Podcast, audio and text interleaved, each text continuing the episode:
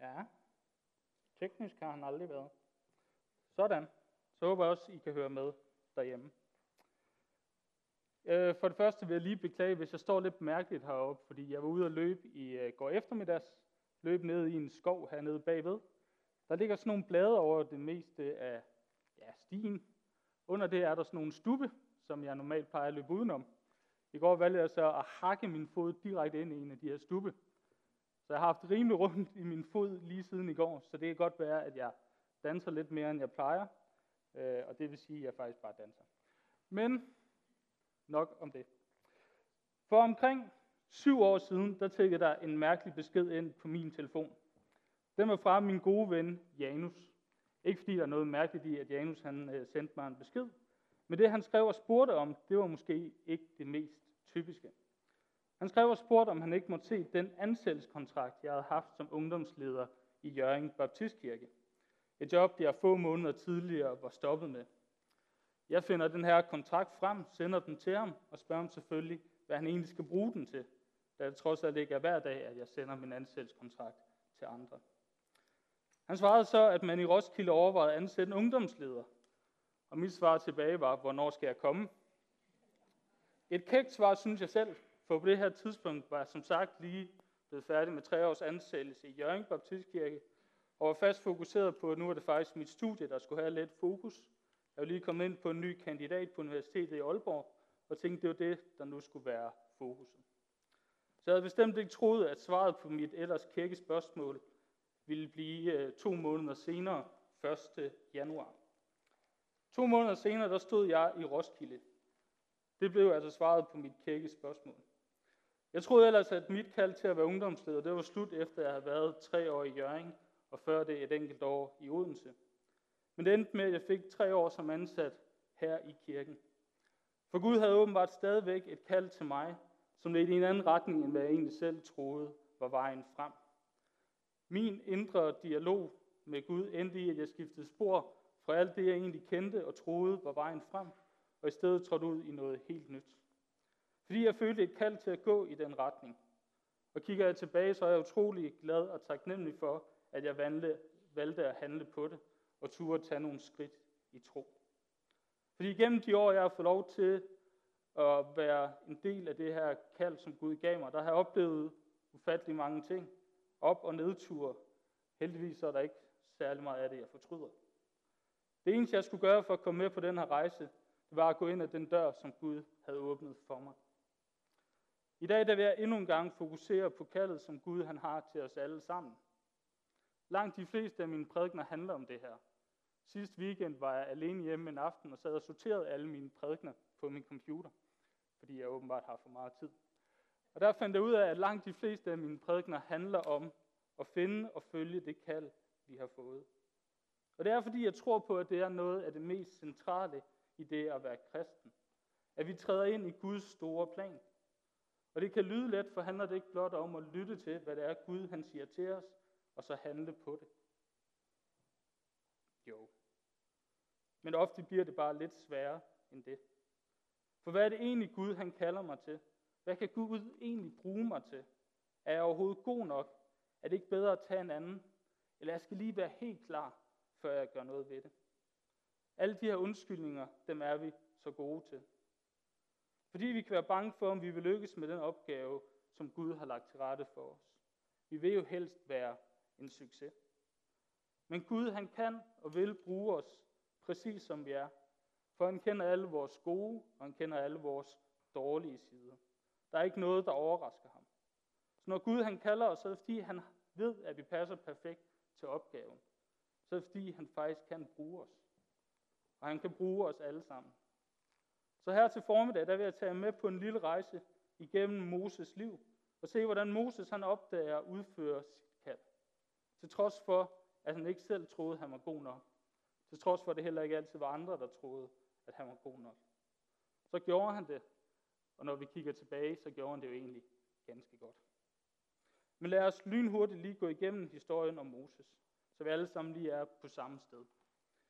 For Moses han blev født af en israelit, men da israelitterne på det her tidspunkt var slaver i Ægypten, og der var kommet en ny lov, at alle drengebørn skulle slås ihjel, så tænker Moses mor, Jeg lægger ham i en sivkog, skubber ham ud på Nilen.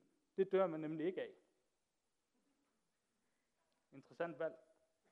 Men det gør hun. Og mens han ligger der på vandet i sin syvkog, der finder Faros datter ham og tager ham til sig. Hvis vi skal oversætte det til dansk, så er det det samme som, at kronprinsesse Marus sætter sig ud i vandet, finder et barn, der kommer ind og tager det til sig og lader det vokse op. Næsten. Men Moses han vokser altså op i Ægypten som en søn af farve. Han får en god uddannelse, bliver bygget op til at skulle tage ansvar, til at gå forrest og vise vejen for folket. Man kan sige, at Moses på det her tidspunkt, han er toppen af grænsegagen. Han kan ikke komme meget højere end det her. Han er en del af magteliten.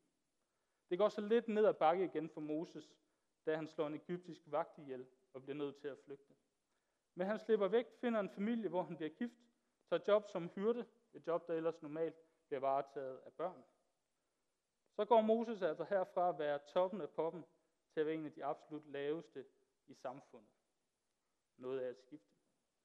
Men en dag, hvor Moses han er ude og passe dyrene, der ser han en brændende busk.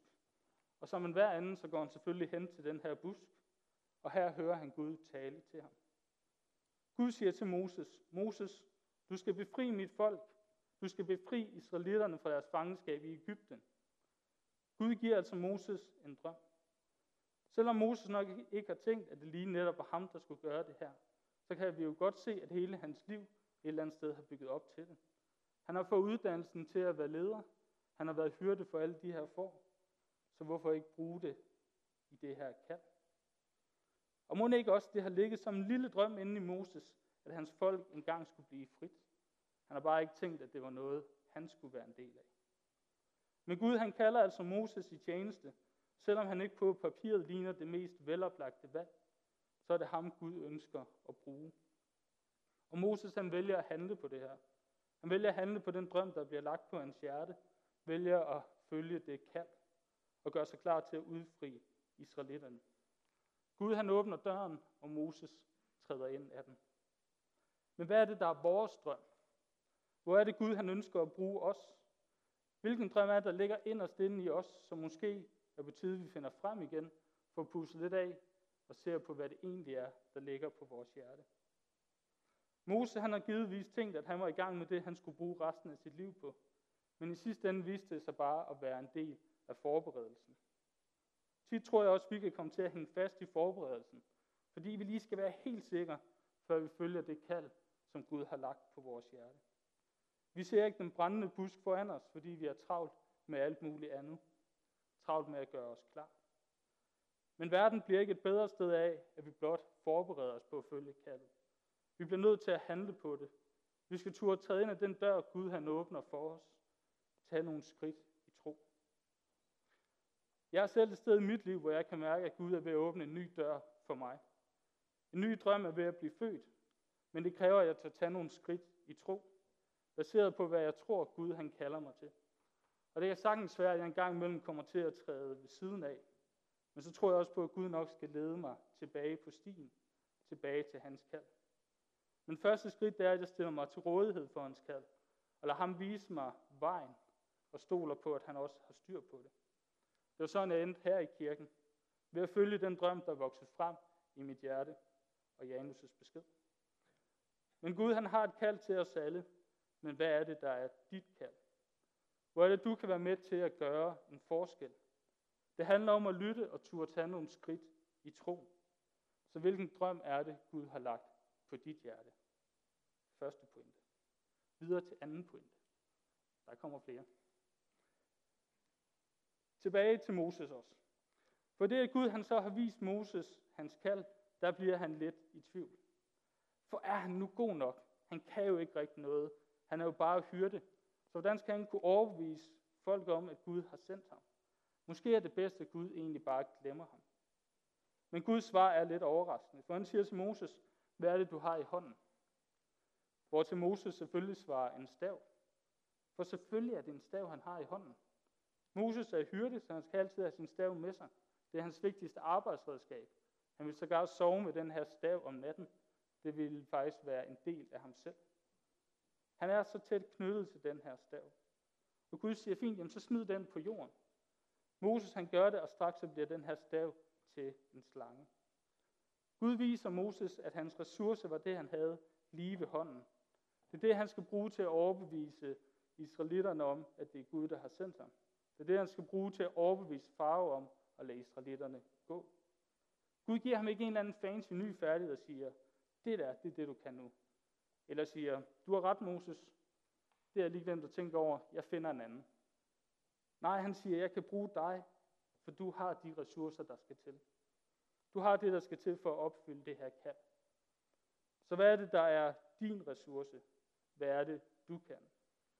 De tror at vi har det ligesom Moses med at sige, at det kan jeg ikke. Jeg er slet ikke god nok. Der er nogen, der er langt bedre end os. Tag dem i stedet for. Men Gud han har en eller anden idé om, at han ikke er så god til at vælge de mest perfekte mennesker, når han vælger folk. For kigger vi i Bibelen, så kan vi se, at de folk, som vi ofte ser op til, ser som store forbilleder, bestemt ikke er de mest perfekte. Lad mig nævne nogle stykker af dem. Noah, han havde problemer med alkohol. Abraham var gammel. David, han myrdede en mand. Det gjorde Moses også. Emir synes, han var for ung. Jonas flygtede fra Gud. Lazarus var død. Den er pænt svær at kæmpe mod. Peter, han fornægtede Gud, og Maria og Josef, de glemte deres barn. Ja, det går egentlig ikke så godt for dem. Bibelen den er altså fyldt med mennesker, der havde fejl og mangler, præcis ligesom os. Og Gud han gik til de her mennesker præcis på samme måde, som han går til os i dag. Med et kald med en opgave. Og han ønsker, at vi udfører vores kald. Han venter ikke på, at vi bliver perfekte. For det bliver vi aldrig. Så i stedet for at sige, det kan jeg ikke, så lad os i stedet fokusere på det, vi kan. Hvis Gud han peger os i en retning, når vi følger hans kald, så er det fordi, vi har det, der skal til for at få det til at lykkes. Du har din ressource lige ved hånden, så brug den. De kalder dine ressourcer hænger uløseligt sammen. Kigger jeg på mig selv, så er nogle af de ressourcer, jeg i hvert fald selv mener, jeg har, og som nogle andre også siger, er til stede. Det er noget omkring ledelse og organisering. Det er de ressourcer, jeg har, det er det, jeg sætter i spil over for Gud og siger, det her er, hvad jeg kan. Brug det til udførelsen af det kald, du har til mig. Jeg skal altså ikke tilegne mig en masse nye skills, for Gud kan bruge mig præcis som jeg er. Og det er den største motivation, der findes. Så hvad er det, der er din ressource? Hvad er det, du kan bidrage med? Lad os komme tilbage til Moses igen. For Moses han er ikke helt færdig med at beklage sig. Han har faktisk lidt mere, han gerne vil af med. For det næste problem er, at han ikke helt har ordet i sin magt. Så hvordan skal han få overbevist Faro om at lade folket gå? Moses han har virkelig mange problemer. Ligner måske meget godt os selv, hvordan vi reagerer, når vi tvivler på, om vi er gode nok. Men endnu en gang, der er Gud meget tålmodig og siger til Moses, det har jeg også styr på. Og så spørger han Moses, ham Aaron der, er han ikke din bror? Og Moses svarer, jo, det er han. Og Gud siger, fint, han skal tale for dig. Så skulle der også være styr på det. Nu er du ikke alene mere, nu har du Aaron, som sammen med dig skal få udført det her kald. Gud siger altså ikke til Moses, det kan du sagtens klare alene. Han giver ham Aaron, som har fået det samme kald som Moses. Aaron ønsker også at befri israelitterne, lede dem ud af Ægypten. De deler den samme drøm, og de bliver et team sammen. Aaron og Moses, et godt team, som kan supplere hinanden. Vi skal altså ikke gøre det alene. Den drøm Gud han har givet dig, den er du ikke alene om. Der er andre, der har den samme drøm, andre, der har fået det samme. Kigger vi i Bibelen igen, så kan vi se, at Gud sjældent lader folk gøre ting alene. Da han sender de 72 disciple ud, sendes de ud to og to sammen. Fordi det er vigtigt at have nogen at spare med. Nogen, der drømmer om det samme som en selv. Nogen, vi kan læne os op ad. Nogen, som kan holde os fast på den opgave, vi er i gang med. Vi har brug for hinanden for at kunne lykkes. lykkes. Så inden vi kaster os ud i vores kald, så lad os starte med at kigge på, hvem det er, vi skal gøre det sammen med. Ofte vil de mennesker, som deler det samme kald som dig, være folk, som Gud har placeret tæt på dig. Det handler altså blot om at få øjnene op for det, og turde dele vores drøm med andre. I forhold til mit eget kald, så ved jeg ikke, hvem jeg skal gøre det sammen med, udover min kone. Men jeg mærker, at når jeg deler liv og drømme med folk omkring mig, så er der tidspunkter, hvor der er folk, der deler den samme drøm og vi kan sammen bygge videre på den drøm. Så jeg tror virkelig på, at den måde, vi finder det team, vi skal gøre det sammen med, det er ved at dele den drøm, det kaldt Gud har lagt på vores hjerter. Se, hvem det er, der deler den samme drøm og gå mod målet. For vi skal ikke gøre det alene. Så hvem er det, der er dit team? Hvem er det, du skal vandre med? Da Moses han begynder at få styr på sin opgave, efter at Gud efterhånden har løst alle hans problemer, så skal han også have nogen at stå til ansvar overfor. For når først vi går i gang med vores opgave, så er det godt at have nogen, som står udenfor og kan hjælpe os med at se det større billede. Hjælpe med sparring, god råd og holde os på sporet. Moses står selvfølgelig til ansvar over for israelitterne, da det trods alt er dem, han er ved at lede ud. Men Moses har også Gud, som står udenfor og kigger ind på den opgave, han er i gang med at udføre, og sørger for hele tiden at holde ham til ilden. Og vi læser også om, hvordan Moses han tit søger samtalen med Gud, for at tjekke op på, om han egentlig er på rette vej. Gud sørger for hele tiden at være den her opbakkende figur, som søger at hjælpe Moses til at se muligheder, til at gå efter målet. Vi har altså brug for nogen, som vi som kan, ja, den tager vi igen. Vi har brug for nogen, som vi kan stå til ansvar overfor. Som kan holde os på stien og sørge for, at vi kommer i mål med den opgave, vi er i gang med. Gerne nogen, der kan stå udenfor og kigge ind på det, vi har gang i, og kan lede os fremad. Så vores opgave, det er altså at lytte til de her mennesker. Se, hvem det er, der holder os op på vores mål. Find ud af, hvem det egentlig er, der har talretten ind i vores liv. Hvem det er, der kan påpege, når vi er på vildspor, og få os tilbage på det rette spor. Vi har brug for de her personer. Vi har brug for vejledere og mentorer, som har taleret ind i vores liv. Det er vigtigt, hvis vi skal lykkes med vores kald. Så hvem er det, du står til ansvar overfor? Hvem er det, der holder dig på sporet?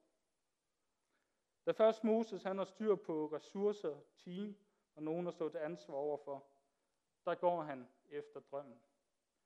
Moses han bliver hyrden, der leder israelitterne ud af Ægypten. Men det hele startede med, at han turde følge det kald, som Gud havde lagt på hans hjerte. Han turde træde derud, hvor de fleste andre nok havde vendt om. Beretningen om Moses er altså et stort vidnesbyrd om at finde og holde fast i drømmen, også når det bliver svært. Det minder os om, at Gud har et kald til os alle. Han har sat os i stand til os at lykkes med det kald. Moses han fandt kaldet, ressourcen, teamet, nogen at stå til ansvar overfor, og han bragte håbet til israelitterne. Han gik hele vejen og lod kaldet være det, der ledte ham frem. Vores kald er til at bringe håbet ind i verden. Bring Jesu kærlighed ind i den her verden. Selvom det kan se mørkt ud med corona, smittetal, nedlukning osv., så er der heldigvis lys i mørket. Jesus er nemlig stadig i mørket, og kalder os til at være noget for vores medmennesker. Vi er stadig kaldet til at dele liv og tro med andre, corona eller ej. Måske coronaperioden kan være et tidspunkt til, at vi får kigget på, hvad det egentlig er, Gud har lagt på vores hjerte.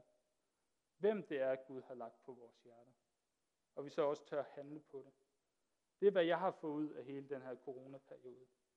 En tid til refleksion, til bøn, til at lytte til, hvilken drøm det er, Gud har lagt på mit hjerte. Nu handler det blot om, at jeg tør træde ud i tro, følge den drøm, han har lagt. Selvom jeg ikke ved, hvor det vil føre mig hen. Men havde I spurgt mig for 10 år siden, havde jeg heller ikke troet, at jeg skulle stå her i dag.